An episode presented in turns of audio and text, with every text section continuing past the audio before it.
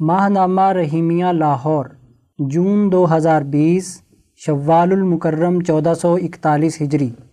ارشاد گرامی، حضرت اقدس مولانا شاہ عبد القادر رائے پوری قدسہ سرہ مسند نشین ثانی، خانقاہ عالیہ رحیمیہ رائے پور شیخ الحدیث مولانا محمد ذکریہ کاندلوی سے مولانا حبیب الرحمن لدھیانوی نے ایک دفعہ دریافت کیا کہ تصوف کیا ہے۔ انہوں نے کیا ہی خوب جواب دیا کہ تصوف تصیح نیت یعنی ضروری اور جائز اعمال بجا لاتے وقت ذاتی اور گروہی مفاد سے بالا تر ہو کر رضائے الہی کو پیش نظر رکھنے کا نام ہے۔ کیا ہی اچھا فرمایا۔ حدیث پاک میں آیا ہے ان نمل اعمال بنیات اعمال کی قدر و قیمت نیتوں سے ہی ہے۔ متفق علیہ۔ ایک مرتبہ حضرت علی شاہ عبد الرحیم رائے پوری رحمۃ اللہ علیہ نے مجھے فرمایا کہ مولوی صاحب، لوگ خبر نہیں، تصوف کسے سمجھتے ہیں؟ تصوف تو فقاہت کا نام ہے یعنی دینی سمجھ، شعور و بصیرت۔ گویا حضرت شیخ الحدیث کاندلوی نے تصوف کا ابتدائی سیرہ بیان فرمایا اور حضرت علی شاہ عبد الرحیم رائے پوری رحمۃ اللہ علیہ نے تصوف کا انتہائی نتیجہ بیان فرمایا۔ جو تصیح نیت سے حاصل ہوتا ہے۔ سیکشن، درس قرآن، عنوان، الہی ہدایات کے متبعین ہی کامیاب ہیں۔ تحریر، شیخ التفسیر مفتی عبد الخالق آزاد رائے پوری۔ اعوذ باللہ من الشیطان الرجیم، بسم اللہ الرحمن الرحیم۔ قل نہبتو منہا جمیعا۔ فعما یتینکم منی ہدن فمن تابیہ ہدایہ فلا خوف علیہم ولا هم یحزنون والذین کفروا وکذبوا بآیاتنا اولئک اصحاب النار ہم فیہا خالدون۔ ترجمہ ہم نے حکم دیا، نیچے جاؤ یہاں سے تم سب۔ پھر اگر پہنچے تم کو میری طرف سے کوئی ہدایت، تو جو چلا میری ہدایت پر، نہ خوف ہوگا ان پر اور نہ وہ غمگین ہوں گے۔ اور جو لوگ منکر ہوئے اور جھٹلایا ہماری نشانیوں کو، وہ ہیں دوزخ میں جانے والے۔ وہ اس میں ہمیشہ رہیں گے۔ گزشتہ آیت میں بتلایا گیا کہ اللہ تبارک و تعالی نے حضرت آدم علیہ السلام کے دل میں توبہ کے کلمات ڈالے۔ انہوں نے توبہ کی اور اللہ نے ان کی توبہ قبول کی۔ اس آیت میں بتلایا جا رہا ہے کہ اللہ نے توبہ قبول کرنے کے بعد انہیں زمین پر بھیج دیا۔ تاکہ کلمات توبہ کی روشنی میں ظلم مٹانے اور عدل کے قیام کے ذریعے دنیا میں خلافت کی ذمہ داریاں نبھائیں۔ ان ذمہ داریوں کو صحیح طور پر ادا کرنے کے بعد جنت میں داخل ہوں۔ نہبتو منہا جمیعہ توبہ کی قبولیت کے بعد حضرت آدم علیہ السلام اور حضرت حوا علیہ السلام کی تمام اولاد کو اللہ تبارک و تعالیٰ کی طرف سے یہ حکم دیا گیا کہ اب تم فوری طور پر جنت میں داخل نہیں ہو سکتے۔ بلکہ دنیا میں جا کر اپنی توبہ کی سچائی ثابت کریں۔ اب اچھے اعمال و اخلاق کے ذریعے سے ہی جنت میں داخل ہو سکتے ہیں۔ اس لیے کہا گیا کہ اب تم تمام یہاں سے اتر جاؤ اور دنیا میں خلافت کی ذمہ داریاں ادا کرو۔ حضرت شیخ الہند رحمۃ اللہ علیہ لکھتے ہیں، حق تعالیٰ نے حضرت آدم علیہ السلام کی توبہ تو قبول فرمائی، مگر فی الفور جنت میں جانے کا حکم نہ فرمایا۔ بلکہ دنیا میں رہنے کا جو حکم ہوا تھا، اسی کو قائم رکھا۔ کیونکہ مقتضائے حکمت و مصلحت یہی تھا، ظاہر ہے کہ حضرت آدم علیہ السلام زمین کے لیے خلیفہ بنائے گئے تھے، نہ کہ جنت کے لیے۔ اور اللہ تعالیٰ نے یہ فرما دیا کہ جو ہمارے متی ہوں گے، ان کو دنیا میں رہنا مضر نہ ہوگا، بلکہ مفید ہوگا۔ ہاں جو نافرمان ہے ان کے لیے جہنم ہے۔ اور اس جنت اور جہنم کی تفریق و امتحان کے لیے بھی دنیا ہی مناسب ہے۔ فعما یا تینکم منی ہدا اللہ تبارک و تعالیٰ کی طرف سے ارشاد ہوا کہ دنیا میں تمہاری ترقی اور کامیابی کے لیے میری طرف سے ہدایات نازل ہوں گی۔ انسانیت کو اپنی ترقی کے لیے ہدایات اور رہنمائی کی ضرورت ہوتی ہے۔ اس ضرورت کو پورا کرنے کے لیے صحیح علم اور سال عدل پر مبنی ہدایات کا نازل ہونا ضروری ہے۔ چنانچہ اللہ تعالیٰ نے یہ ہدایات انبیاء علیہم السلام کے قلوب پر وحی الہی اور ان کے متبعین، اولیاء اور حکماء کے قلوب میں الہامات کی صورت نازل کی ہیں۔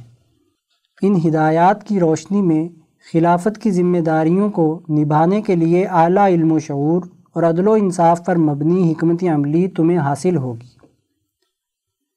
فمن طابیہ ہدایہ فلا خوف علیہم ولا هم یحزنون۔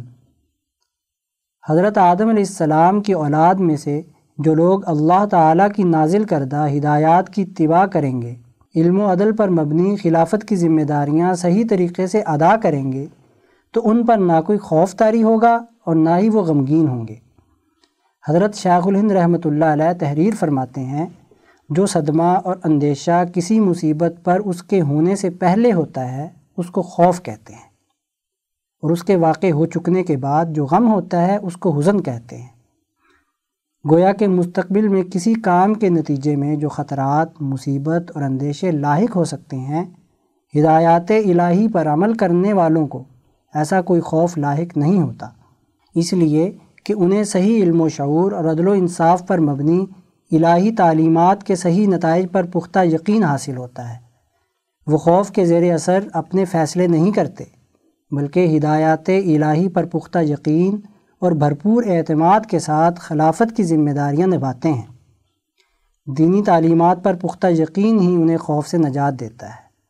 ماضی میں کسی غلط کام کی وجہ سے پڑنے والی مصیبت اور تکلیف سے انسان پر غم اور حزن کی کیفیت طاری ہوتی ہے۔ لیکن جو لوگ اپنے ماضی میں بھی ہدایات الہی کے مطابق انسانی معاشرے کی خدمات سر انجام دیتے رہے انہیں کسی مصیبت کے موقع پر ایسا غم اور حزن لاحق نہیں ہوگا، جو ان کی آئندہ کی کارکردگی پر اثر انداز ہو۔ وہ اپنی غلطی کو درست کرنے اور نئے عزم کے ساتھ ہدایات الہی کی پابندی اور خلافت کی ذمہ داریوں کو صحیح طور پر ادا کرنے کے لیے مایوسی کے بجائے ہمہ وقت پرعزم اور عملی طور پر تیار رہتے ہیں۔ والذین کفروا وکذبوا بآیاتنا اولئک اصحاب النار ہم فیہا خالدون۔ حضرت آدم علیہ السلام کی اولاد میں سے وہ لوگ جو ہدایات الہی کا انکار کرتے اور اللہ کے احکامات کو نہیں مانتے، وہ جنت میں جانے کے مستحق ہرگز نہیں۔ انہوں نے حضرت آدم علیہ السلام کے کلمات توبہ کی خلاف ورزی کی ہے۔ وہ اپنے کیے ہوئے معاہدے یعنی مساق الست سے روگردانی کر رہے ہیں۔ اس لیے وہ جہنم میں داخل ہوں گے۔ انہوں نے چونکہ الہی تعلیمات کو پس پشت ڈالتے ہوئے خلافت سے متعلق اپنی ذمہ داریاں نہیں نبھائیں، اللہ کے ساتھ کفر و شرک کر کے اپنے نفسوں پر ظلم ڈھایا ہے۔ انسانی حقوق پامال کیے ہیں، اس لیے وہ جہنم میں ہمیشہ ہمیشہ کے لیے رہیں گے۔ شروع صورت سے اس آیت تک یہ حقیقت واضح کی گئی ہے کہ حضرت آدم علیہ السلام دنیا میں اللہ کے خلیفہ بن کر آئے ہیں۔ قرآن حکیم کے نزول کا بنیادی مقصد یہ ہے کہ اللہ کی زمین میں آدم کی اولاد کے متقی لوگ وہ ہدایات الہی کے نور سے منور ہو کر ایک ایسی اجتماعیت قائم کریں جو انسانی سماج میں خلافت کا نظام قائم کرے۔ جو لوگ کفر و ظلم اور نفاق کے مرض میں مبتلا ہیں، وہ اس قابل نہیں ہیں کہ وہ انسانی سماج کے تشکیلیں نو کر سکے صرف وہی جماعت کامیاب ہوگی جو قرآن تعلیمات کی روشنی میں علم و شعور پھیلانے اور عدل و انصاف قائم کرنے کے لیے جد و جہد اور کوشش کرے گی اور اللہ کا خلیفہ بن کر صحیح کردار ادا کرے گی۔ سیکشن درس حدیث، عنوان ظالم نظام کی حمایت کا ناقابل تلافی نقصان۔ تحریر مولانا ڈاکٹر محمد ناصر جھنگ۔ عن نبی سعید الخدری جی عن النبی جی صلی اللہ علیہ وسلم قال تكون امراء تغشاهم غواش او حواش من الناس يظلمون ويكذبون فمن دخل عليهم فصدقهم بكذبهم وأعانهم على ظلمهم فليس مني ولست منه ومن لم يدخل عليهم ويصدقهم بكذبهم ويعينهم على ظلمهم فهو مني وأنا منه مسند احمد، حدیث نمبر گیارہ ہزار ایک سو پینتیس۔ ترجمہ حضرت ابو سعید خدری رضی اللہ تعالیٰ عنہ سے روایت ہے کہ نبی کریم صلی اللہ علیہ وسلم نے فرمایا، کچھ حکمران ہوں گے کمینے قسم کے لوگ ان کے پاس کثرت سے ہوں گے۔ وہ ظلم کریں گے اور جھوٹ بولیں گے۔ جو آدمی ان کے پاس جا کر ان کے جھوٹ کی تصدیق کرے گا اور ان کے ظلم پر ان کی اعانت کرے گا۔ اس کا مجھ سے اور میرا اس سے کچھ تعلق نہیں ہے۔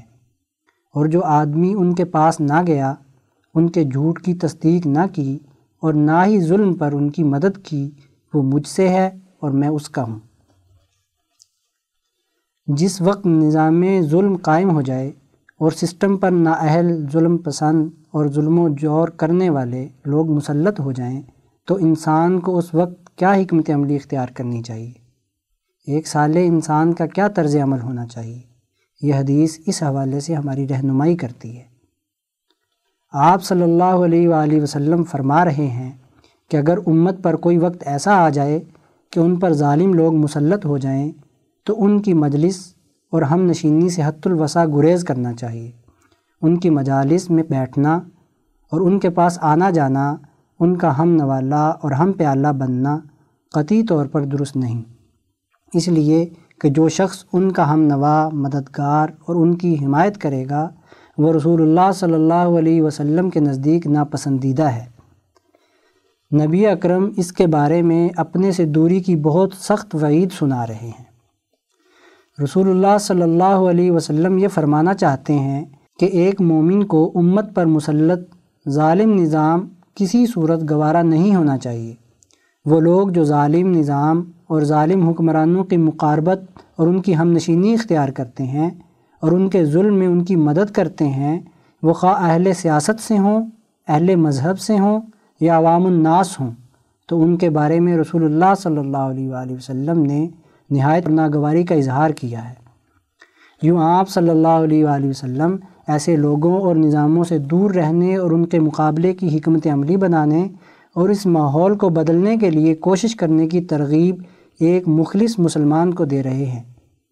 مزید آپ یہ فرما رہے ہیں کہ ایسے لوگ جو اس ظالم نظام اور حکمرانوں کے خلاف عملی جد و جہد میں مشغول رہیں گے، ظلم پسند نظام کے خلاف نظریاتی اور اجتماعی جد و جہد کے حوالے سے ہماتن مشغول ہوں گے، انہیں روز محشر رسول اللہ صلی اللہ علیہ وآلہ وسلم کی معیت اور قرب نصیب ہوگا۔ اس بنا پر یہ ظالم نظام کے خلاف محض زبانی مخالفت، مگر عملاً بلکہ ظالم نظام کی مزاحمت کا عمل دنیا و آخرت کی بھلائی کا راستہ ہے۔ سیکشن صحابہ رضوان اللہ تعالیٰ علیہ مجمعین کا ایمان افروز کردار۔ عنوان حضرت عبد الرحمن بن عوف رضی اللہ تعالیٰ عنہ سلسلہ دوم، تحریر مولانا قاضی محمد یوسف حسن عبدال حضور اقدس صلی اللہ علیہ وسلم نے حضرت عبد الرحمن بن عوف رضی اللہ تعالیٰ عنہ کو الصادق البار یعنی سچے اور نیک کا لقب دیا اور سید من سعادات المسلمین یعنی مسلمان جماعت کے رہنماؤں میں سے ایک رہنما فرمایا۔ آپ رضی اللہ تعالیٰ عنہ اور آپ کے بھائی حضرت اسود بن عوف رضی اللہ تعالیٰ عنہ سب سے پہلے اسلام لانے والوں میں سے ہیں۔ آپ رضی اللہ تعالیٰ عنہ دار ارقم میں داخل ہونے سے پہلے حضرت ابو بکر صدیق رضی اللہ تعالیٰ عنہ کی دعوت سے حلقہ بگوش اسلام ہوئے۔ حضور صلی اللہ علیہ وسلم نے فرمایا عبد الرحمن زمین و آسمان دونوں میں امین ہے۔ آپ رضی اللہ تعالیٰ عنہ غزوہ بدر سمیت تمام مارکوں میں حضور کے ہمراہ شریک رہے۔ غزوہ عہد میں آپ رضی اللہ تعالیٰ عنہ کو ٹانگ پر گہرا زخم اور بیس سے زائد دیگر زخم آئے۔ نیز آپ رضی اللہ تعالیٰ عنہ کے اگلے دو دانت ٹوٹے۔ آپ رضی اللہ تعالیٰ عنہ اہم ترین مواقع اور مشاورتی مجالس کے حاضر باش صاحب رائے اور غیر مروب لوگوں میں سے ایک تھے۔ سیاسی، اجتماعی اور قانونی معاملات میں درست اور قابل قبول عقلی رائے پیش کرتے۔ جب حضرت عمر رضی اللہ تعالیٰ عنہ نے شراب نوشی کی سزا کے تعین پر مشاورت کی تو آپ نے فرمایا، سب سے ہلکی حد والی سزا مقرر کی جائے۔ اسی طرح اسی کوڑوں کی سزا کا تعین کیا گیا۔ حضرت سعید بن جبیر رضی اللہ تعالیٰ عنہ کہتے ہیں کہ حضرت عبد الرحمن بن عوف میں توازو اتنی تھی کہ آپ اپنے غلاموں کے درمیان میں بیٹھے ہوئے پہچانے نہیں جاتے تھے۔ حضرت عمر فاروق رضی اللہ تعالیٰ عنہ نے آخری وقت میں فرمایا کہ عبد الرحمن بہت سمجھدار اور معاملہ فہم آدمی ہے اگر خلیفہ کے انتخاب میں اختلاف ہو جائے تو ان کی رائے کو غور سے سننا، جیسا کہیں ویسا ہی کرنا۔ صحابہ اکرام رضوان اللہ تعالیٰ علیہ مجمعین آپ کی امانت اور دیانت پر اس قدر اعتماد رکھتے تھے کہ مدعی اور مدعا علیہ دونوں حیثیتوں میں اکیلے آپ کے بیان کو کافی سمجھتے اور آپ کی بات پر یقین کرتے تھے۔ حضرت عثمان رضی اللہ تعالیٰ عنہ فرماتے تھے کہ عبد الرحمن اپنے موافق اور مخالف دونوں کی گواہی دے سکتے ہیں۔ ان کو کسی ثبوت کی ضرورت نہیں۔ ان کا بیان ہی ثبوت ہے۔ حضرت عبد الرحمن بن عوف کی آمدنی کا ذریعہ تجارت تھا، لیکن ہجرت کے بعد کھیتی باڑی شروع کی۔ رسول اللہ صلی اللہ علیہ وسلم نے آپ کو کچھ زمین دی تھی اور بہت سی خود بھی خریدی۔ کھیتی باڑی بھی آپ نے بہت بڑے پیمانے پر کی۔ اس کا کچھ اندازہ یوں ہے کہ آپ کے ایک زرعی فارم کو بیس بیس اونٹ پانی لگایا کرتے تھے۔ آپ کے رزق میں اللہ تعالیٰ نے اس قدر برکتیں عطا فرمائی کہ اندازہ لگانا مشکل ہے۔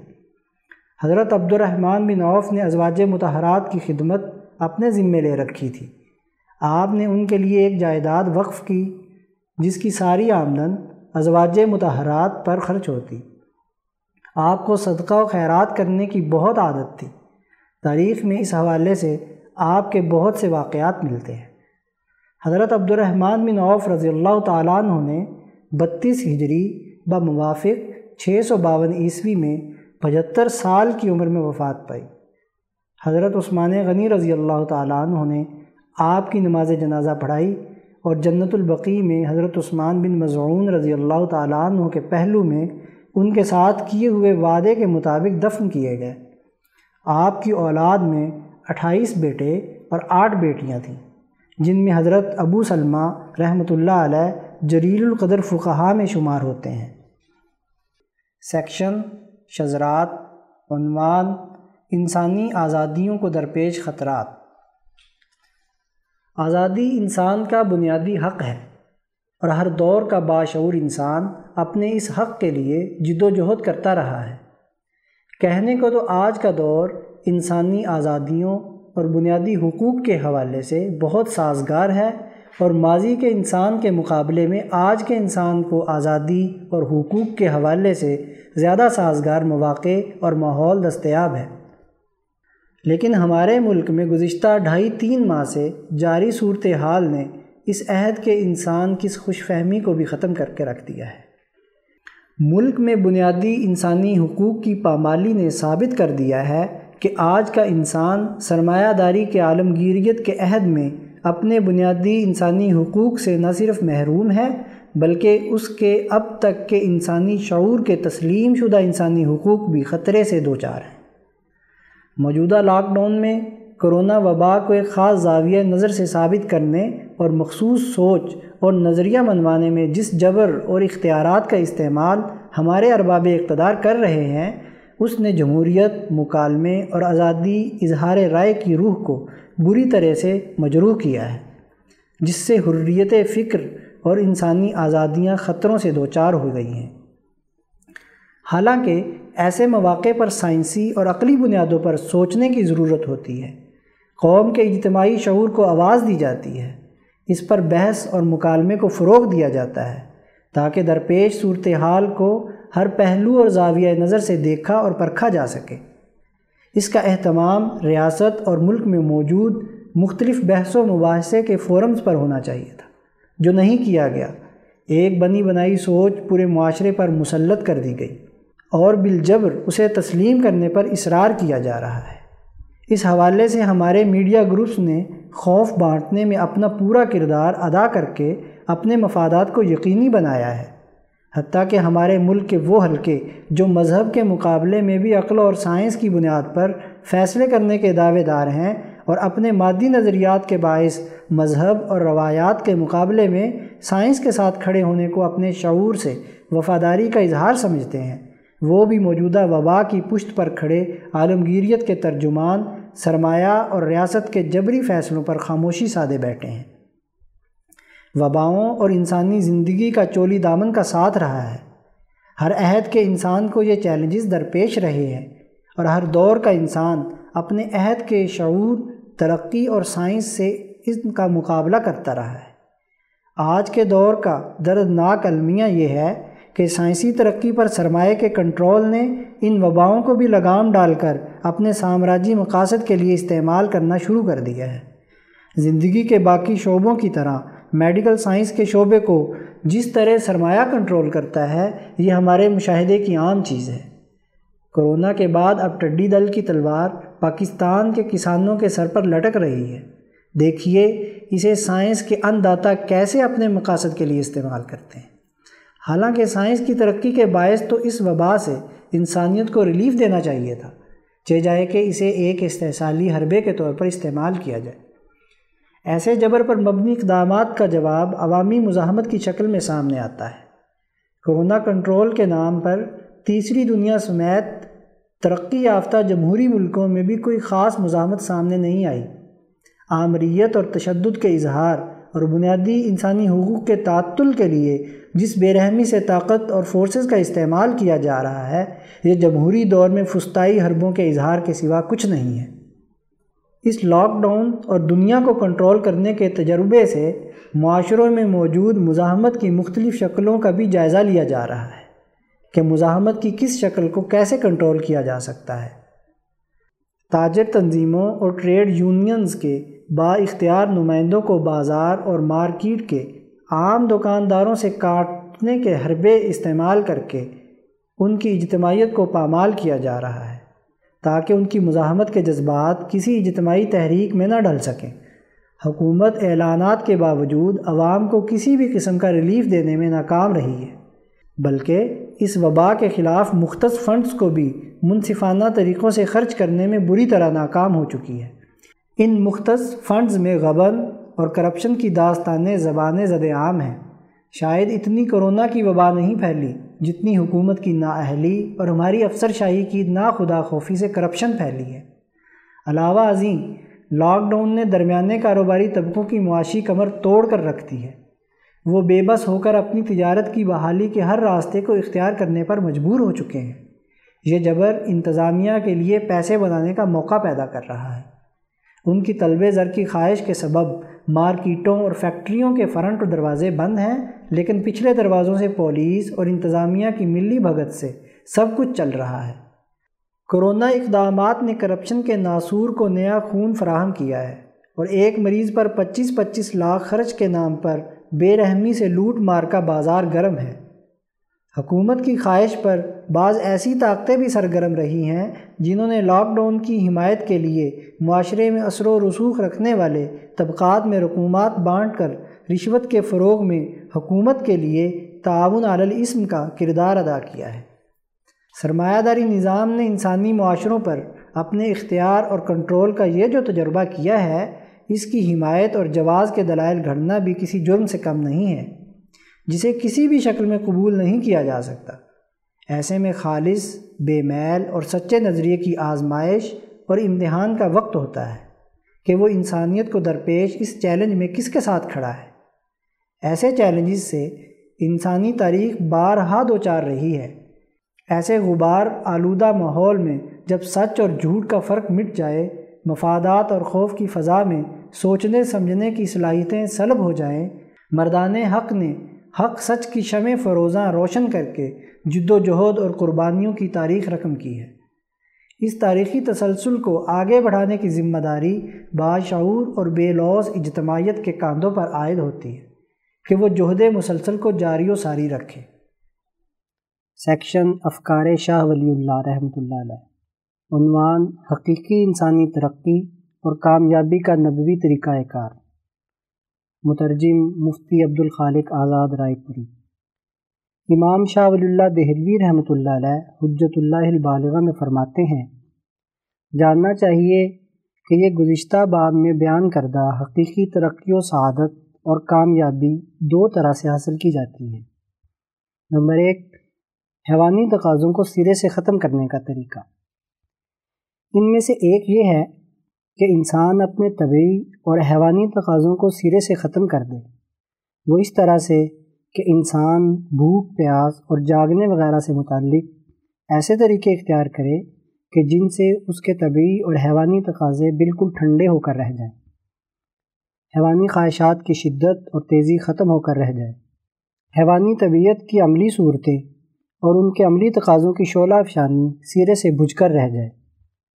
پھر وہ اپنی تمام تر توجہات دنیا میں موجود گرد و پیش کی تمام جہتوں یعنی دائیں بائیں، اوپر نیچے، آگے پیچھے سے اوپر اٹھا کر عالم جبروت یعنی اللہ کی ذات و صفات کی طرف کر لے۔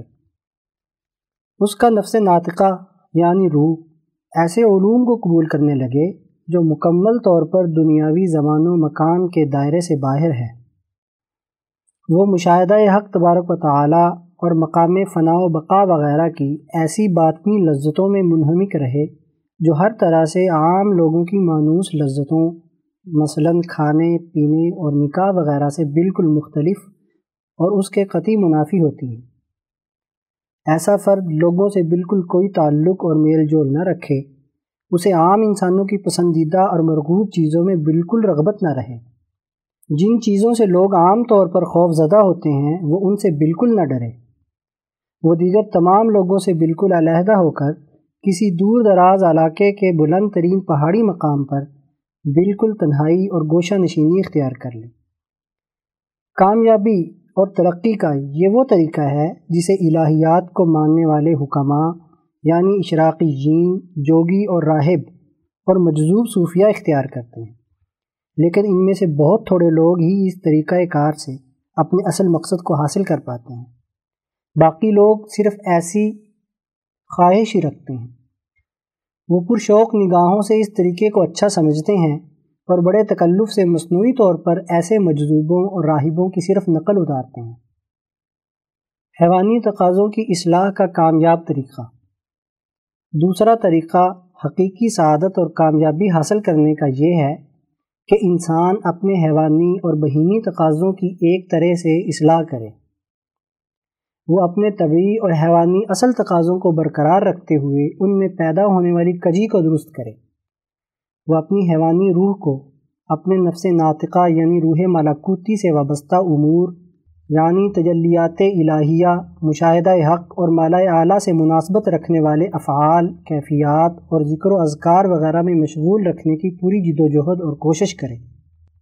وہ ان مالاکوتی افعال وغیرہ کی کم از کم اس طرح سے پوری نقل اتارے جیسا کہ ایک گنگا آدمی اپنے جسمانی اعضاء کے اشاروں کے ذریعے سے لوگوں کی باتوں کی نقل اتارتا ہے، یا جیسا کہ ایک مصور اپنی بنائی ہوئی تصویر میں انسان کی دلی کیفیات، مثلا ڈر اور شرمندگی وغیرہ کا عکس دکھاتا ہے۔ وہ انسان کی اس حالت کی تمام کیفیات اور احوال اس تصویر میں ایک مجموعی تاثر کے طور پر ظاہر کرتا ہے۔ یا جیسا کہ میت پر رونے والی خواتین مرنے والے کے لیے ایسے کلمات اور جملے بار بار دہراتی ہیں کہ جو بھی سنتا ہے وہ غمگین ہو جاتا ہے اور اس میں بھی رونے اور غم کی کیفیت پیدا ہو جاتی ہے۔ کامیابی کا دوسرا طریقہ انبیاء علیہ السلام کا ہے۔ کائنات میں جاری اللہ تبارک و تعالیٰ کی تدبیر کی بنیاد اس بات پر ہے کہ جو طریقہ انسانوں کی اصلاح و ترقی کا زیادہ آسان اور قریب تر ہو، اسے اختیار کیا جاتا ہے۔ وہ طریقہ کار ایسا ہونا چاہیے کہ جس میں تمام افراد انسانی کی مجموعی طور پر اصلاح پیش نظر ہو، نہ کہ چند خاص افراد اور انسانی معاشروں سے بالکل الگ تھلگ رہنے والے افراد کی اصلاح کا طریقہ اپنایا جائے۔ اللہ تعالیٰ چاہتے ہیں کہ دنیا میں موجود مخلوقات کے لیے جاری کیا گیا تخلیقی اور تکوینی نظام میں کوئی خلل ڈالے بغیر سب لوگوں کے لیے دنیا اور آخرت دونوں کی فلاح و بہبود کا بہترین نظام قائم کیا جائے۔ اس لیے اللہ تعالیٰ نے اپنے لطف و کرم اور رحمت کے تقاضے سے انسانی ترقی اور کامیابی کے دوسرے طریقہ کار کو دنیا میں قائم کرنے کے لیے انبیاء علیہ السلام اور رسول بھیجے۔ چنانچہ انہوں نے لوگوں کو اس دوسرے طریقہ کار کی دعوت دی، اس پر لوگوں کو ابھارا۔ البتہ پہلے طریقے کے حوالے سے انبیاء نے صرف چند ضمنی اشارات اور نتائج کے سوا اور کچھ بیان نہیں کیا۔ ولی اللہ الحجت البالغہ یہی اللہ کی بڑی حجت ہے۔ باب توضع الناس فی کیفیتی تحصیلی حاضی سعادہ سیکشن تاریخ اسلام کے ناقابل فراموش واقعات۔ عنوان فاتح سندھ، محمد بن قاسم ثقفی۔ تحریر مفتی محمد اشرف عاطف، لاہور۔ محمد بن قاسم کا شمار اسلام کے نوجوان سپہ سالاروں میں ہوتا ہے، جس نے کم عمری میں ہی بہادری کے جوہر دکھائے اور بہت سے علاقوں کو فتح کیا۔ ان کی فتوحات کے سبب سندھ باب الاسلام کہلایا۔ مسلمان فاتحین جہاں کہیں بھی گئے ہیں، وہ اپنی حدود سلطنت کو وسیع کرنے یا وہاں کے وسائل پر قبضہ کرنے کے لیے نہیں گئے، بلکہ مفتوحہ علاقوں کے لوگوں کو ان کے حکمران طبقوں کے ظلم و جبر سے نجات دلانے کے لیے گئے ہیں۔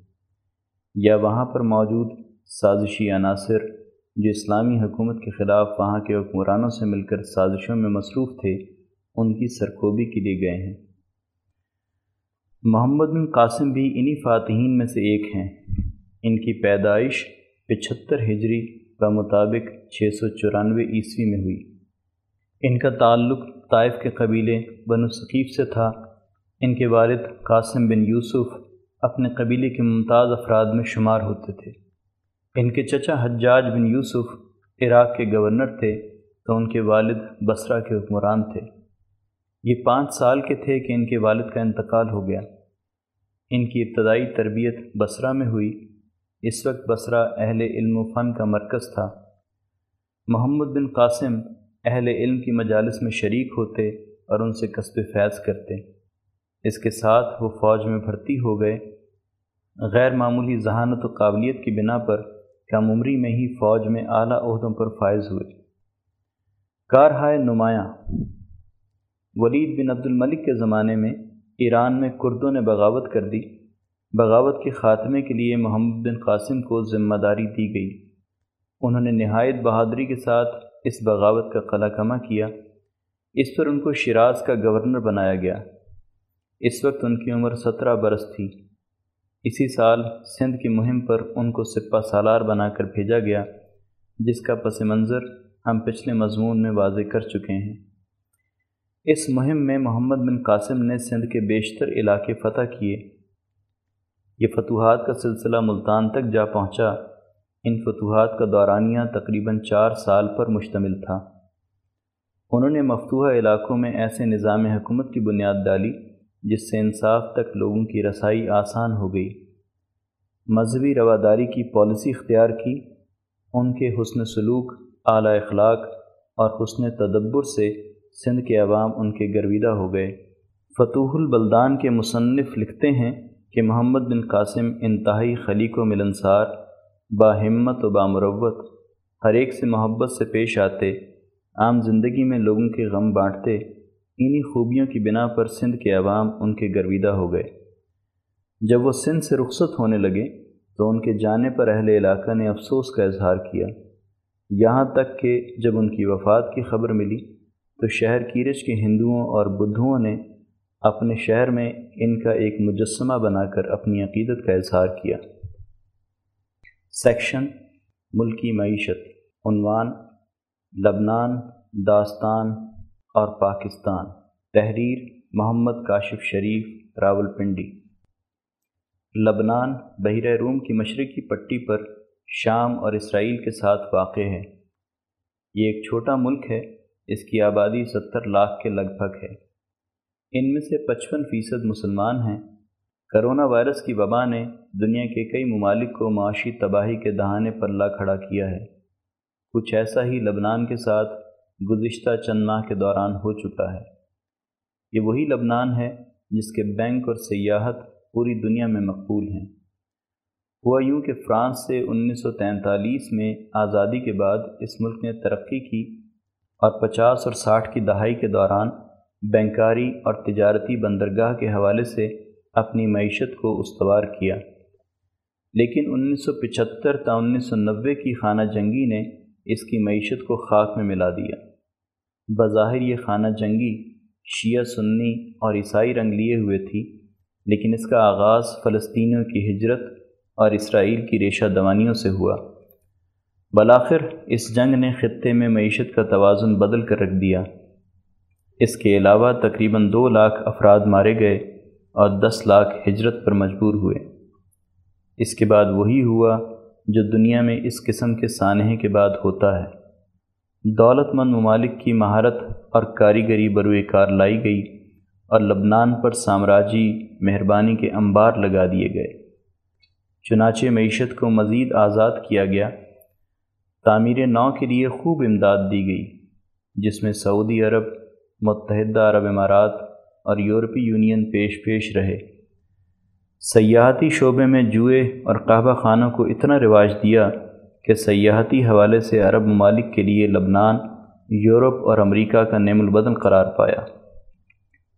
بینکاری میں بیرونی سرمایہ کاروں کے لیے سود پر منافع بخش اسکیمیں متعارف کروائیں اور پڑھے لکھے لبنانیوں کی ایک بہت بڑی تعداد کو مشرق وسطی اور مغرب میں روزگار کے لیے آسان شرائط پر ویزے فراہم کیے گئے۔ انیس سو نوے سے دو ہزار پندرہ تک معمولی اتار چڑھاؤ کے ساتھ لبنانی معیشت تیز رفتاری سے پھلی پھولی، لیکن اسی طرح جیسے پاکستانی معیشت پروان چڑھی یعنی قرضے لیے گئے اور ان سے پرتعیش زندگی کے لیے درآمدات کی گئیں۔ ایک وقت آیا کہ درآمدات تیئیس ارب ڈالر اور برآمدات محض دو اشاریہ تین ارب ڈالر ہو گئیں۔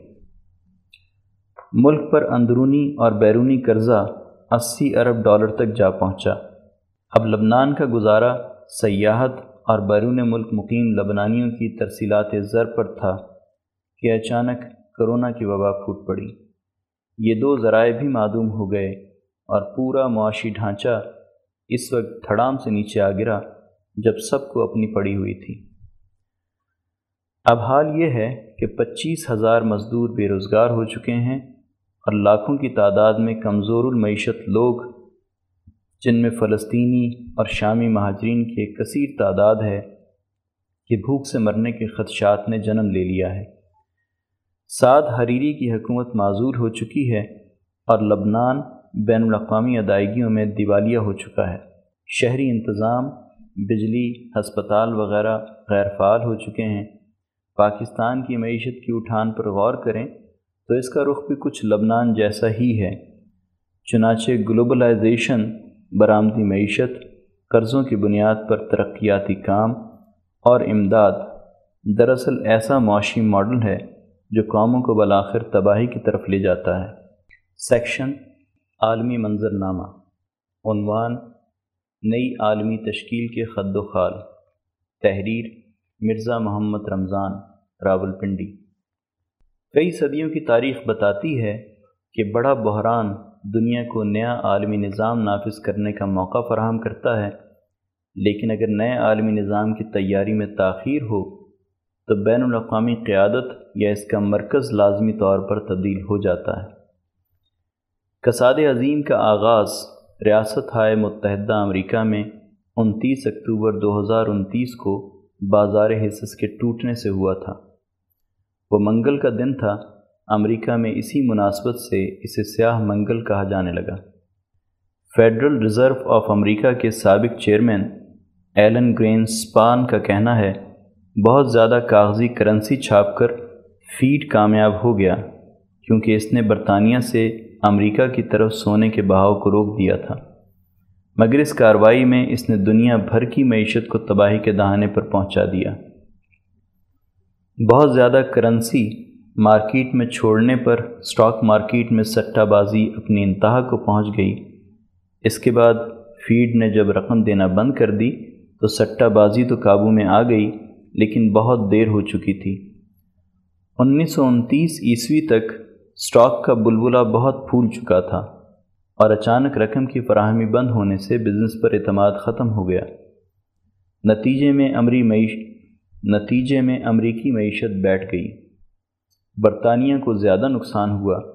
اس نے اپنی پرانی غلطی یعنی شرح سود کم نہ کرنے کی تلافی کرنے کی بجائے انیس سو اکتیس عیسوی میں گولڈ سٹینڈرڈ بالکل ترک کر دیا۔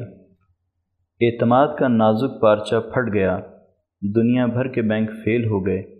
اس طرح عالمی معیشت انیس سو تیس کے کساد عظیم کا شکار ہو گئی۔ حالیہ وبا نے اقتصادی اور سلامتی کے دونوں عالمی ستونوں کو ہلا کر رکھ دیا۔ وبا کے ختم ہوتے ہی دنیا درج ذیل مسائل کا شکار ہو جائے گی۔ پہلی مزاحمت انفرادی سطح پر ملکی معیشت کی صورت میں نظر آئے گی۔ مضبوط اقتصادیات کے حاملین اس دھچکے کو برداشت کر لیں گے، جبکہ کمزور معیشت کے پاس مزید کھونے کے لیے کچھ باقی نہیں بچے گا۔ دوسرا مزاحمتی پہلو سماجی اور انفرادی نفسیات کا دائرہ ہوگا۔ افراتفری اور کشمکش کا شکار ہونے والے انسانوں کی تعداد میں اضافہ سماجی رویوں پر منفی اثرات مرتب کرے گا۔ لہٰذا قومی سماجی مزاحمت رکھنے والے معاشرے کم سے کم نقصانات سے دو چار ہوں گے۔ تیسرا پہلو حکومتوں کے حوالے سے سامنے آئے گا۔ بر وقت مؤثر حکمت عملی کی حامل حکومتیں کامیابی سے ہمکنار ہو جائیں گی، جبکہ کمزور ریاستوں کی مزید لاغر ہونے کا اندیشہ ہے۔ اس وبا کے اختتام پر ہم سب کو ملبے کا ایک ڈھیر ملے گا، جو کسی نئے عالمی نظام کے قیام کے لیے زمین ہموار کرے گا۔ مشرق وسطی، بالخصوص خلیجی ریاستیں ایشیائی محنت کشوں کے مراکز ہیں، لیکن اس وبا نے یہاں بھی تباہی پھیلا رکھی ہے۔ سرمایہ دارانہ نظام کی دلدل میں پھنسے محنت کش پہلے ہی نہ ختم ہونے والے مسائل کا شکار تھے۔ سرمایہ دارانہ نظام کا پہیہ جام ہونے کے باعث چھوٹے موٹے سرمایہ دار تو دو ہزار انیس کے اختتام کے ساتھ ہی بچا کچا سرمایہ نکال کر اپنے ملکوں کی راہ لے چکے ہیں۔ اپنے محنت کشوں کو بے آسرا چھوڑ کر خود کو کرنطینہ میں چھپا لینے میں کامیاب ہو گئے ہیں۔ یورپ کو شدید دھچکے کا سامنا ہے۔ اٹلی یورو زون کی تیسری بڑی معیشت ہے۔ یورپین یونین نے سوائے پچیس بلین یورو کے فنڈ قائم کرنے کے اور کچھ نہیں کیا۔ اٹلی کے صدر نے یورپین یونین کے رویے پر سخت برہمی کا اظہار کرتے ہوئے کہا ہے کہ اٹلی کو یورپ سے زیادہ تو چین سے امداد آ رہی ہے۔ ایک ایسے موقع پر جب بین الاقوامی یکجہتی اور تعاون کی سب سے زیادہ ضرورت تھی یورپی ریاستوں نے مشکل کی اس گھڑی میں نہ صرف اپنی سرحدیں بند کر لی ہیں، بلکہ مالی امداد کے تمام راستے بھی مسدود کر دیے ہیں۔ اسی قرۂۂ عرض پر چین بھی آباد ہے، جس کی پالیسی ہے کہ اس کا خواب صرف چینی عوام کے لیے نہیں، بلکہ دوسری اقوام کے لیے بھی اتنا ہی فائدہ مند ہوگا۔ ایک سڑک، ایک پٹی یعنی ون بیلٹ ون روڈ کا فلسفہ بھی یہی ہے۔ وہان کے کامیاب تجربے کے چھ نکات کو چین کی خواہش ہے کہ دوسرے ممالک بھی اپنائیں۔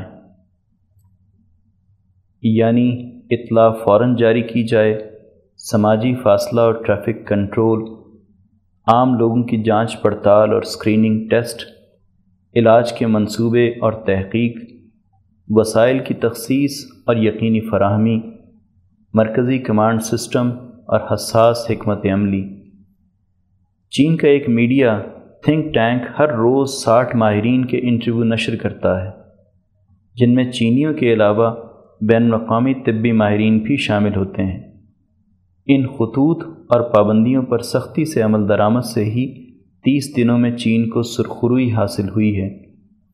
اس کامیابی کے بعد چینی صدر، کمیونسٹ پارٹی اور حکام آرام سے نہیں بیٹھ گئے، بلکہ اب غربت اور بے روزگاری کے خاتمے کے لیے مختلف علاقوں کے دورے کر رہے ہیں۔ پالیسی یہ ہے کہ صنعتی پیداوار اپنی جگہ اہم ہے، لیکن انسانی صحت سب سے مقدم رہے گی۔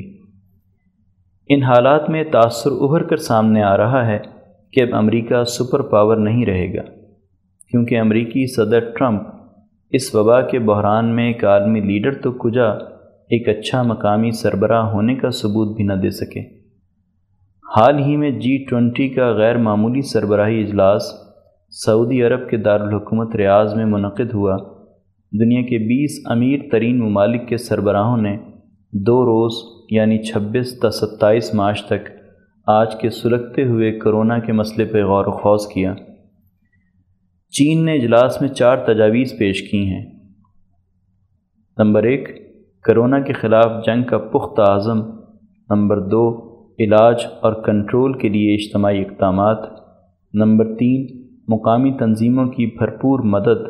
نمبر چار، بین الاقوامی سطح پر اقتصادی پالیسیوں میں ہم آہنگی اور کامیاب میڈیکل ڈپلومیسی کے لیے یہ پیغام کے سائنسدانوں اور سفارتکاروں کے درمیان فعال شراکت سے عالمگیر سائنس عوام کے مفاد میں آگے بڑھ سکتی ہے۔ گزشتہ صدی کے واقعات پہ نظر ڈالیں۔ عظیم کساد بازاری، عالمی جنگیں، مشرق وسطی کی تباہی، سب کا ذمہ دار متحدہ امریکہ اور اس کی معاون یورپی اور ایشیائی طاقتیں تھیں۔ انسانیت کے قتل کا بھاری بھر کم بوجھ اپنے کندھوں پر اٹھائے، وہ اگلی صدی میں کیسے داخل ہو سکتا ہے؟ کیونکہ یہ بوجھ نہ صرف اس کی کمر توڑ دے گا، بلکہ قیادت کا تاج بھی اس سے چھین لے گا۔ ایشیائی قوتوں کا طاقتور بلاک اس کی جگہ لیتا ہوا نظر آ رہا ہے، کیونکہ مسئلے کے تدارک کے لیے یہی بلاک چارہ گری کے اقدامات اٹھا رہا ہے۔ سیکشن خطبات و بیانات۔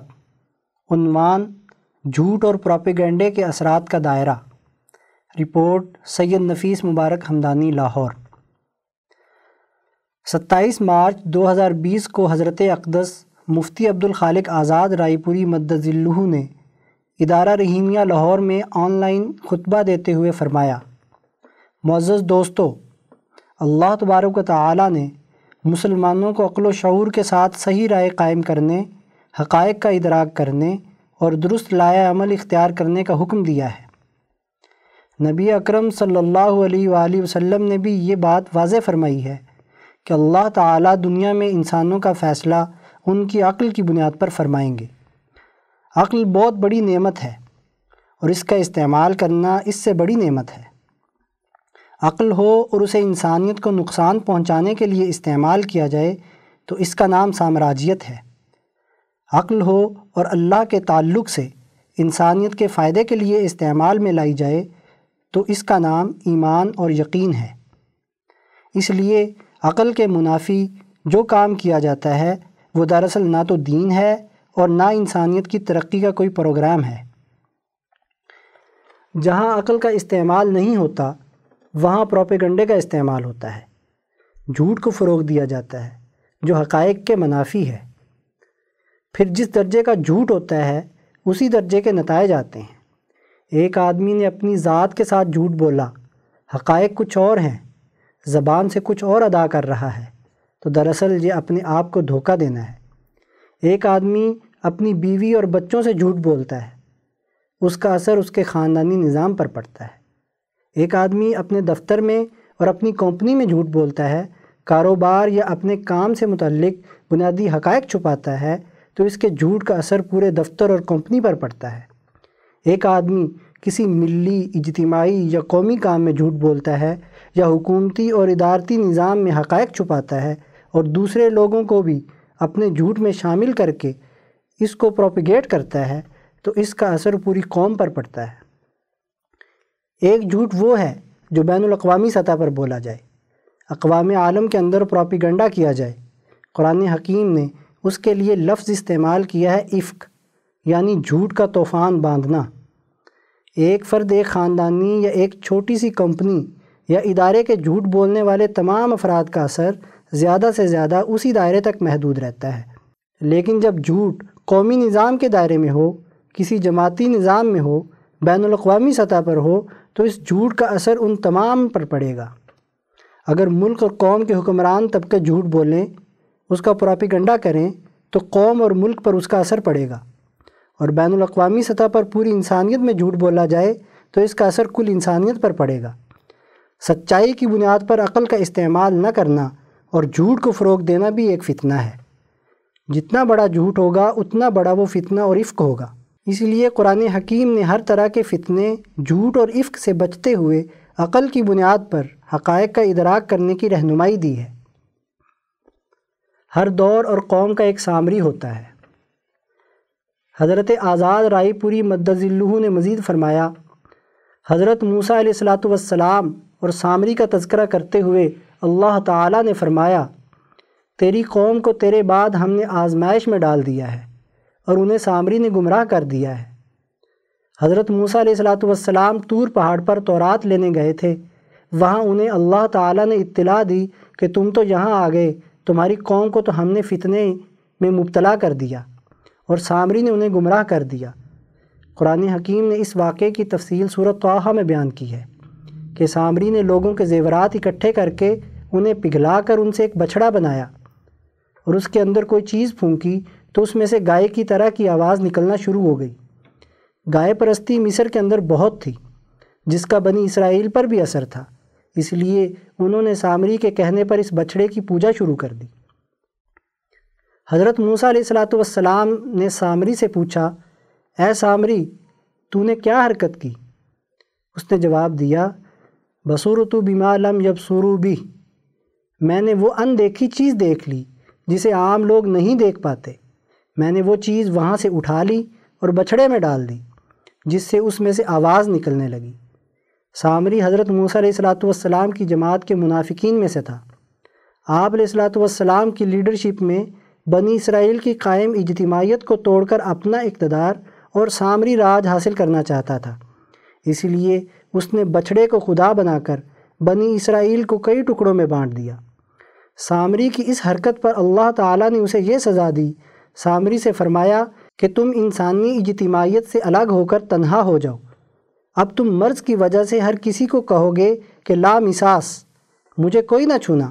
جو تمہیں ہاتھ لگائے گا وہ مرض میں مبتلا ہو جائے گا۔ تم اور تمہارے سب ہواری دس دس فٹ کے فاصلے پر بکھر بکھر کر بیٹھو۔ تمہارا ایک دوسرے سے فاصلہ ہونا ضروری ہے۔ جب بھی کوئی سامری اور اس کے ہواری کے قریب آتا تو انہیں تکلیف ہوتی اور وہ چیختے چلاتے۔ غالباً سامراج لفظ سامری سے ہی بنا ہے۔ آج کی سامراجیت بھی سامری راج ہی ہے۔ پچھلے ڈھائی سو سال میں جب سے ادیان اور مذہب کی بنیاد پر قائم حکومتیں ختم ہوئی ہیں، سامراج نے اپنا مذہب محض مادی سائنس کے چند ادھورے افکار و نظریات کو بنا لیا ہے۔ یہاں تک کہ آج سامراج میڈیکل سائنس کو اپنے سیاسی و معاشی مقاصد کے لیے استعمال کرتا ہے۔ جب سے ان قوتوں نے ایک وائرس دریافت کیا ہے، اس کے مقابلے کے نام پر انسانوں کی فکری آزادی سلب کی جا رہی ہے۔ ان کی سیاسی اور معاشی اجتماعیت کو پارا پارا کیا جا رہا ہے۔ وہ بھی سامری کی طرح ایک اندیکھی چیز کو ایک ڈرونا خواب بنا کر انسانیت میں تفریق پیدا کرنے اور علاج معالجے کے نام پر قوموں کی آزادی سلب کرنے کے درپے ہیں۔ اور لامساس کا راگ الاپ رہے ہیں۔ سائنس کا بحق سامراج استعمال۔ حضرت آزاد رائے پوری مدذلہ نے مزید فرمایا، پچھلے دو ڈھائی سو سال سے مذہب اور دین کی حکمرانی نہیں رہی۔ انیس سو بائیس عیسوی کے بعد سے سسٹم سامری راج یعنی سامراج کی بنیاد پر بن رہے ہیں۔ آج کے مادی نظاموں میں سائنس کو مذہب کی حیثیت دے دی گئی ہے۔ اس کی بنیاد پر جس وائرس کی دریافت اور اس کے انسانیت پر جو ممکنہ اثرات بیان کیے جا رہے ہیں، اس کے بارے میں سامری کی طرح یہ کہنا کہ بصورت و بیما لم یب سرو بھی ہماری بصیرت نے اسے دیکھ لیا ہے، کافی نہیں ہے۔ اس پر بہت سے سنجیدہ سوالات اٹھتے ہیں۔ بظاہر ابھی وائرس کے آئے چند دن ہوئے ہیں، جبکہ اس پر دو ہزار گیارہ سے فلمیں، لٹریچر، ناولز اور بیانات کے تسلسل سے بہت سے سوالات پیدا ہو رہے ہیں۔ کیا یہ سب کچھ پہلے سے تیار کر کے رکھا ہوا تھا؟ گویا افق یعنی جھوٹ کا طوفان ہے، حالانکہ دنیا میں وائرس بنتے رہتے ہیں، ٹوٹتے رہتے ہیں۔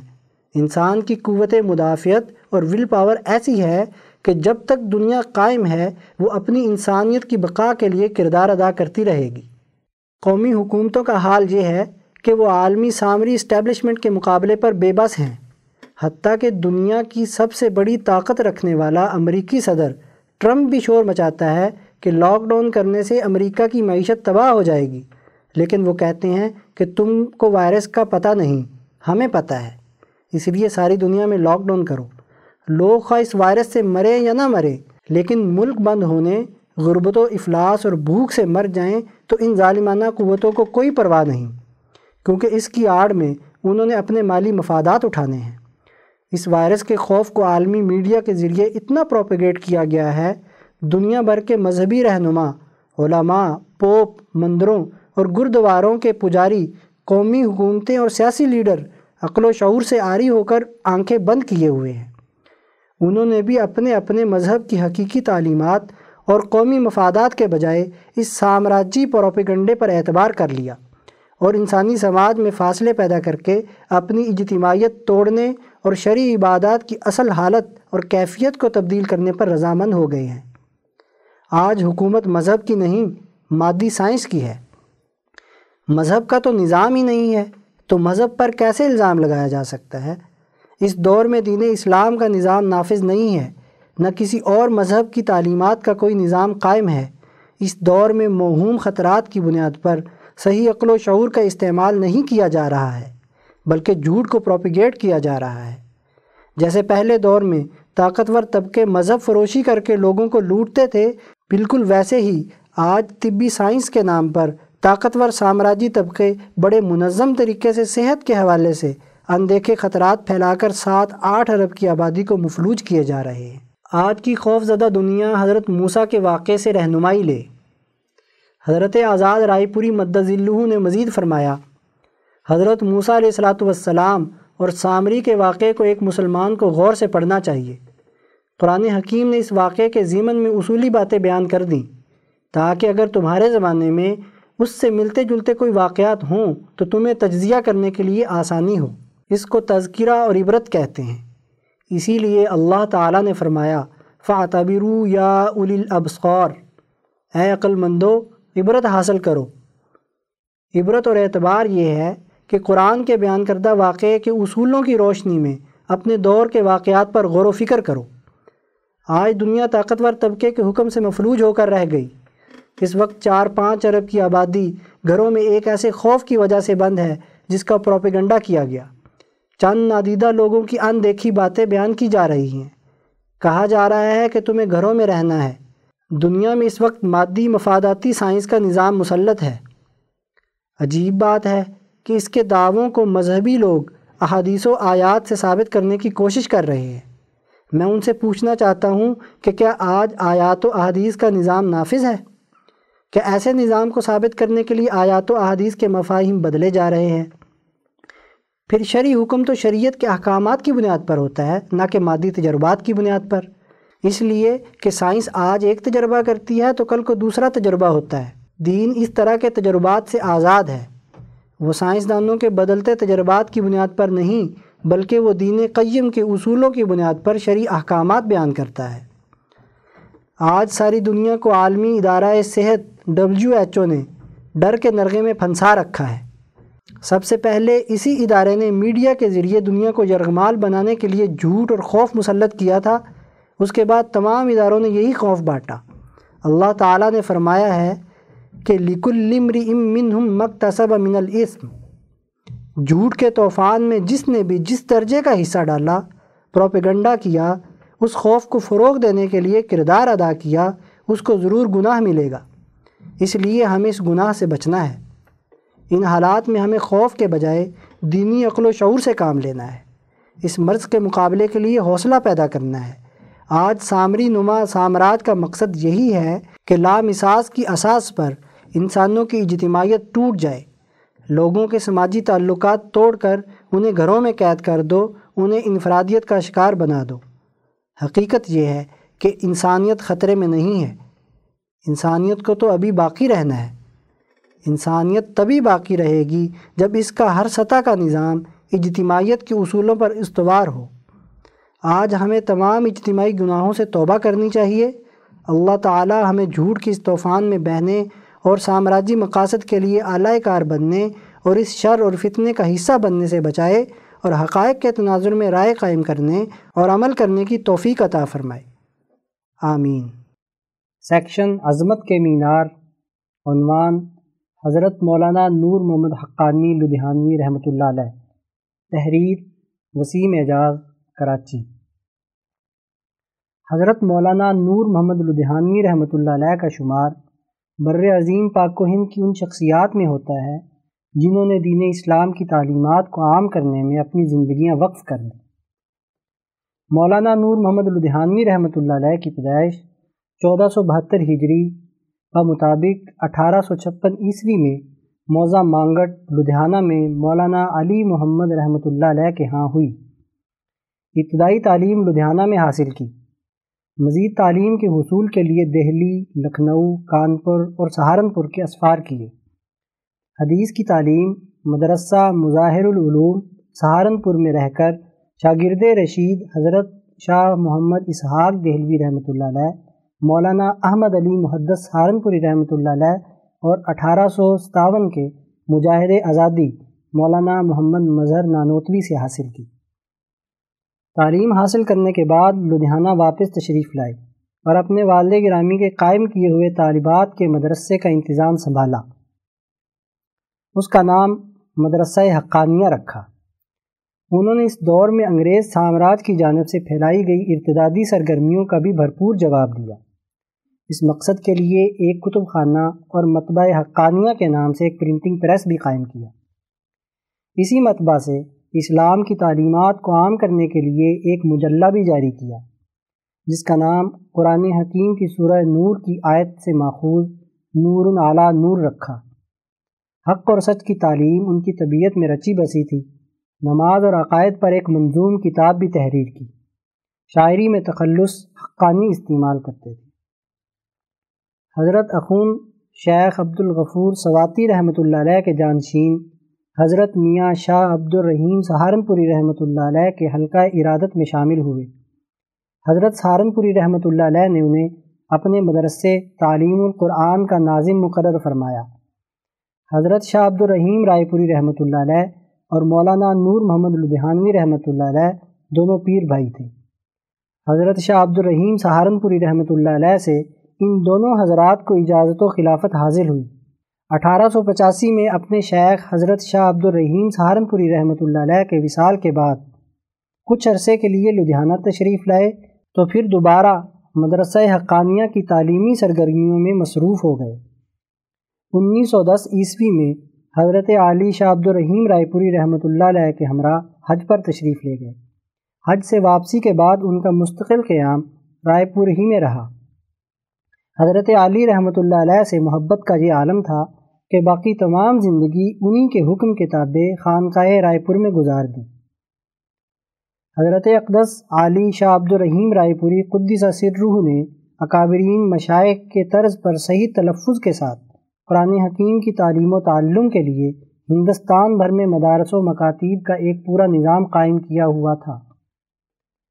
حضرت مولانا نور محمد لدھیانوی رحمۃ اللہ علیہ اس کے ذمہ دار اور نگران بنائے گئے تھے۔ حضرت علی رائے پوری رحمۃ اللہ علیہ نے ان سے بچوں کی عام فہم تعلیم کے لیے ابتدائی عربی قاعدہ لکھوایا، جس کا نام حضرت علی رائے پوری نے نورانی قاعدہ رکھا۔ اسے تمام مکاتیب قرآنیہ میں بطور نصاب جاری فرمایا۔ حضرت علی رائے پوری کے فیضان نظر سے یہ نورانی قاعدہ اتنا مشہور و معروف ہوا کہ آج بر صغیر کا کوئی ابتدائی مکتب اور مدرسہ ایسا نہیں جس میں تعلیم کا آغاز اس نورانی قاعدے سے نہ ہوتا ہو۔ ہر جگہ ابتدائی نصاب میں یہ قاعدہ ضرور شامل ہے۔ طلباء کو نورانی قاعدہ پڑھانے میں مدد و سہولت کے لیے خود مولانا نور محمد لدھیانوی نے ایک کتاب تحریر کی تھی، جس کا نام نورانی قاعدہ ما طریقہ تعلیم رکھا۔ رائے پور میں اساتذہ کی تربیت کے لیے وقتاً فوقتاً جو تربیتی اجلاس منعقد ہوتے تھے، ان میں اساتذہ کو نہایت کار آمد اور بہترین ہدایات دی جاتی تھی تاکہ بچوں کی تربیت کے حوالے سے کوئی نقص نہ رہ جائے۔ ان تمام تعلیمی ہدایات اور تربیتی اصولوں کو مولانا نور محمد لدھیانوی رحمۃ اللہ علیہ نے ایک جگہ جمع کر دیا تھا، جو بعد میں تعلیم المعلمین کے نام سے کتابی صورت میں تباہ ہوئی۔ حضرت مولانا شاہ عبد الرحیم رائے پوری رحمۃ اللہ علیہ نے مدارس و مکاتیب قرآنیہ کا جو سلسلہ قائم فرمایا تھا، ان کو صحیح نہج اور درست طریقہ کار کے مطابق چلانے کے لیے رائے پور میں ایک مرکزی نظام بھی وضع کیا تھا۔ اس مرکزی نظام کی سرپرستی اور براہ راست نگرانی حضرت اقدس علی رائے پوری رحمۃ اللہ علیہ خود فرماتے تھے۔ ان مدارس کے معلمین کی تربیت کا نظم جب وسیع ہو گیا تو اس کی انتظامی ذمہ داری بھی مولانا نور محمد لدھیانوی رحمۃ اللہ علیہ کے سپرد کر دی۔ ان مدارس و مکاتیب کے اساتذہ کی تربیت کے لیے وقتاً فوقتاً تربیتی سیمینارز منعقد ہوا کرتے تھے، جن میں اساتذہ کو طریقہ تعلیم کے جدید اسلوب سے آگاہ کیا جاتا تھا۔ بچوں کی نفسیات اور ان کی تربیتی ذمہ داریوں سے واقفیت بہم پہنچائی جاتی تھی۔ ابتدائی کلاسوں کے بچوں کو پڑھانے کا طریقہ عملی طور پر سکھلایا جاتا تھا۔ معلمین کو ریاضی کی اہمیت بتلائی جاتی تھی اور اس کے پڑھانے کا عام فہم طریقہ کار سمجھایا جاتا تھا۔ جب مدارس کی تعداد میں خاصا اضافہ ہو گیا، اس کے نظام کو مربوط کرنے کی ضرورت پیدا ہوئی، تو تعلیم و تربیت کے انتظامی امور اور امتحانات کے معاملات کے لیے حضرت مولانا نور محمد لدھیانوی کو نازم امتحانات مقرر فرما دیا تھا۔ چنانچہ وہ امتحانات کی نگرانی فرمایا کرتے اور اس سلسلے میں پورا شیڈول مرتب کیا جاتا۔ امتحانات لینے والے حضرات کو اطلاعات دی جاتی، متعلقہ مدارس کو خطوط لکھے جاتے، اس طرح ایک مربوط نظام امتحانات ترتیب دے دیا گیا تھا۔ مولانا حقانی رحمۃ اللہ علیہ نے رمضان المبارک تیرہ سو اٹھتیس ہجری بمطابق اپریل انیس سو بیس عیسوی میں لدھیانہ میں مدرسہ ام المدارس قائم فرمایا اور تدریسی امور سر انجام دیتے رہے۔ مولانا رحمۃ اللہ علیہ تعلیمی سرگرمیوں اور اس کے تربیتی امور کے ماہر تھے، جس کی جھلک ان کی عملی زندگی کے ساتھ ساتھ، ان کی تصانیف، مثلا نورانی قاعدہ، طریقہ تعلیم ما نورانی قاعدہ، تعلیم المعلمین، حسد اور اس کا علاج علم کی فضیلت وغیرہ میں بھی ملتی ہے۔ مولانا نور محمد لدھیانوی کا وصال تیرہ سو ترتالیس ہجری بمطابق انیس سو پچیس عیسوی میں ہوا۔ ان کا مزار فیل گنج قبرستان لدھیانہ میں مرجع خلائق ہے۔ سیکشن، مہمان کالم، عنوان، کورونیت۔ تحریر، حسن کمال فاروقی۔ لگ بھگ ایک دہائی قبل دسمبر دو ہزار نو میں ایک بین الاقوامی تحقیقاتی ادارہ انفارمیشن ٹیکنالوجی سے متعلق اپنی ایک تحقیق مکمل کرتا ہے۔ چند ماہ کے جائزے کے بعد آخر کار مئی دو ہزار دس میں وہ اپنی تحقیقاتی رپورٹ شائع کر دیتا ہے۔ اس ادارے کا نام راک فیلر فاؤنڈیشن ہے۔ یہ رپورٹ اس ادارے کی ویب سائٹ پر موجود ہے۔ اس رپورٹ کا نام scenario for the future technology and international development ہے۔ جیسا کہ اس رپورٹ کے نام سے واضح ہے، اس رپورٹ کا مقصد یہ سمجھانا ہے کہ مستقبل میں مختلف منظر ناموں کی صورت میں انفارمیشن ٹیکنالوجی کیسے اپنا کردار ادا کرے گی۔ اب دلچسپ بات یہ ہے کہ اس رپورٹ میں چار منظر نامے تصور کیے گئے ہیں۔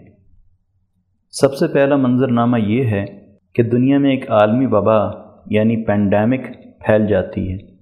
اب اس تصوراتی منظر نامے میں جو واقعات بیان کیے جاتے ہیں، وہ ملاحظہ فرمائیے۔ دنیا میں ایک عالمی وبا پھیل جاتی ہے جو دنیا کی بیس فیصد آبادی کو متاثر کرتی ہے اور تقریباً اسی لاکھ لوگوں کو ہلاک کر دیتی ہے۔ اس وبا کی وجہ سے انسانوں کی بین الاقوامی آمد و رفت اور اشیائے خرد و نوش کی درآمدات و برآمدات پر پابندی لگ جاتی ہے۔ سیاحت کی انڈسٹری تباہ ہو جاتی ہے اور بین الاقوامی رسد و طلب کو روک دیا جاتا ہے۔ دنیا کی چمکتی دمکتی عمارتیں اور کاروبار ویران ہو جاتے ہیں۔ اور لاکھوں افراد اپنی نوکریوں سے ہاتھ دھو بیٹھتے ہیں۔ افریقہ، ساؤتھ ایشیا اور سینٹرل امریکہ میں یہ وائرس تیزی سے پھیلتا ہے کیونکہ وہاں لاک ڈاؤن پر باقاعدہ عمل نہیں ہوتا۔ ترقی یافتہ ممالک کے لیے بھی شہریوں کو لاک ڈاؤن کرنا ایک بہت بڑا چیلنج بن جاتا ہے۔ اور امریکہ میں ابتدا میں نرمی کی وجہ سے یہ وائرس بہت تیزی سے پھیل کر ہزاروں افراد کو لقمہ اجل کا نشانہ بنا دیتا ہے۔ چائنا انتہائی سخت پابندیوں پر عمل کرتا ہے اور باقی ممالک کی نسبت بہت جلد اس وبا پر قابو پا لیتا ہے۔ اس عالمی وبا کی وجہ سے دنیا کے تمام ممالک کے حکمران اپنے اپنے طریقے سے طبی اصول و ضوابط پر عمل درآمد شروع کر دیتے ہیں۔ تمام ممالک میں فیس ماسک پہننا لازمی قرار دے دیا جاتا ہے۔ اور جگہ جگہ داخلی جگہوں پر بخار چیک کرنا عام ہو جاتا ہے۔ مختلف ممالک کے حکمران اس وبا کا فائدہ اٹھاتے ہوئے اپنے اقتدار کو اور مضبوط کرنے کی کوشش کرتے ہیں اور یہاں تک کہ کئی ممالک میں قانون سازی کے ذریعے اس لاک ڈاؤن کو مؤثر بنانے کی کوششیں شروع ہو جاتی ہیں۔ انڈیا میں ایئر کوالٹی لیول بہت تیزی سے تبدیل ہو جاتا ہے۔ وقت کے ساتھ ساتھ اس لاک ڈاؤن میں لوگوں کی رضامندی شامل ہونا شروع ہو جاتی ہے اور وہ اپنی خود مختاری پر سمجھوتا کرنا شروع کر دیتے ہیں۔ بہرحال، ایک وقت آتا ہے جب دنیا اس قرنطینہ سے تنگ آ جاتی ہے اور اس وقت حکومتوں کو شدت سے انفارمیشن ٹیکنالوجی کی ضرورت محسوس ہوتی ہے۔ ترقی یافتہ ممالک میں موجود آئی ٹی قوانین کو روک دیا جاتا ہے اور پہلے سے زیادہ مضبوط حکمران سائنس اور ٹیکنالوجی کے اداروں کو اپنی ترجیحات کے مطابق ایجادات کرنے کا حکم دیتے ہیں۔ یہ نئی انفارمیشن ٹیکنالوجی کی ایجادوں کا وجود و اطلاق زیادہ تر صرف ترقی یافتہ ممالک میں ہی ہوتا ہے اور ترقی پذیر ممالک ان کو صرف اختیار کرنے کا حق رکھتے ہیں۔ امریکہ اور یورپ کو اتنی جلدی یہ ٹیکنالوجی بنانے پر دنیا بھر سے مخالفت کا سامنا کرنا پڑتا ہے مگر دنیا میں انفارمیشن ٹیکنالوجی کی مدد سے کچھ چیزیں تبدیل ہو جاتی ہیں۔ ہوائی اڈوں پر F M R I scanner لگا دیے جاتے ہیں۔ اسمارٹ پیکیجنگ کا اطلاق ہوتا ہے۔ متعدی اور وبائی بیماریوں کے لیے نئے آلات تشخیص وجود میں آتے ہیں اور ایک دوسرے منظر نامے کے تحت ویکسین بنائی جاتی ہے۔ ایک منٹ رکیے۔ یاد رہے کہ یہ ان اوپر دیے گئے بینات کا حقیقت سے کوئی تعلق نہیں، بلکہ یہ تو بس ایک منظر نامہ ہے جو دس سال پہلے کھینچا گیا تھا۔ آئیے اب ایک اور کہانی سنتے ہیں۔ مائکروسافٹ کمپنی کا مالک بل گیٹس دنیا کا امیر ترین شخص ہے یا رہ چکا ہے۔ اوپر دی گئی تحقیق کے مکمل ہونے سے کچھ عرصہ پہلے، دو ہزار آٹھ میں بل گیٹس نے اپنی کمپنی مائکروسافٹ سے استعفیٰ دے دیا تھا کیونکہ وہ اپنے تحقیقاتی فلاحی ادارے بل گیٹس بلنڈا فاؤنڈیشن کو وقت دینا چاہتا تھا۔ اس ادارے کا یہ دعویٰ ہے کہ یہ دوسرے اداروں کے ساتھ مل کر ویکسین مہیا کرتے ہیں اور انفارمیشن ٹیکنالوجی کی مدد سے تشخیصی آلات بھی بناتے ہیں۔ برطانیہ میں ایک اور فلاحی ادارہ ویلکم ٹرسٹ کے نام سے کام کرتا ہے۔ جسے دنیا کا چوتھا بڑا فلاحی ادارہ کہا جاتا ہے۔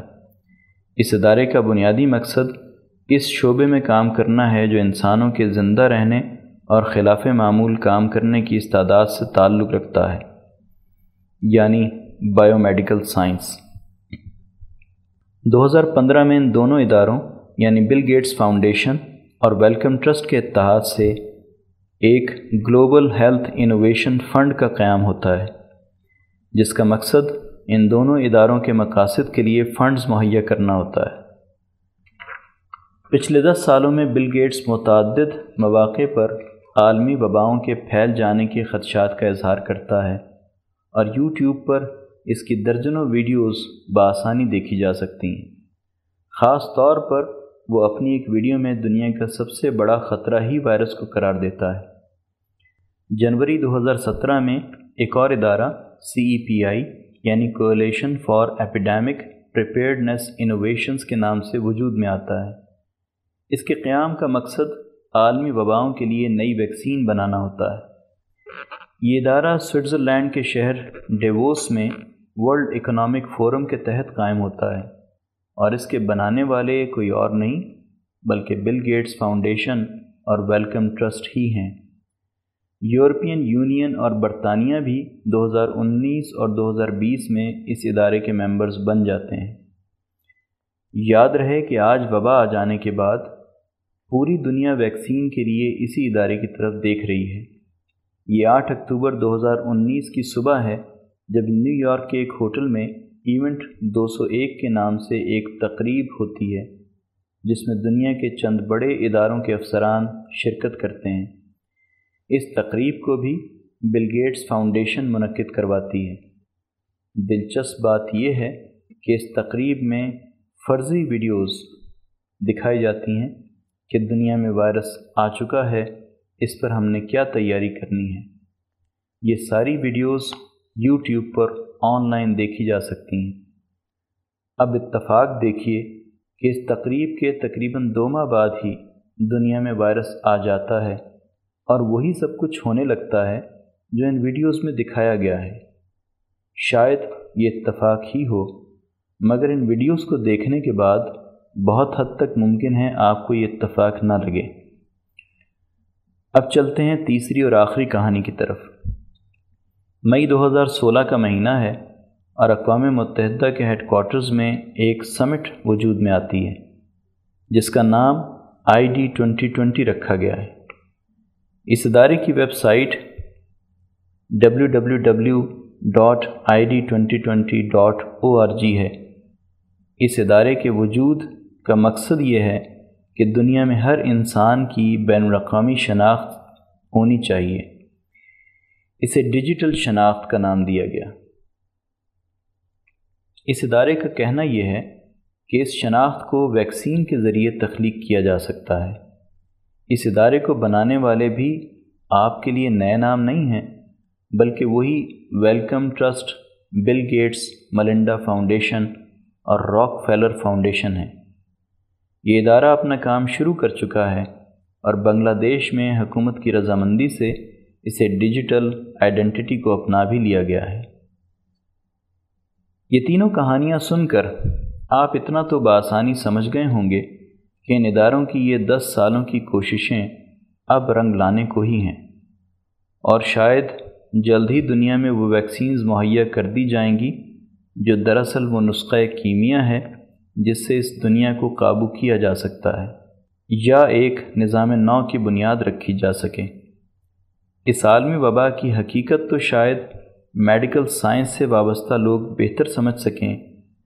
مگر محترم قارئین سے میرا صرف ایک سوال ہے کہ آپ کو اس وبا میں قورونیت کا عنصر کم اور فرونیت کا عنصر زیادہ نظر نہیں آتا؟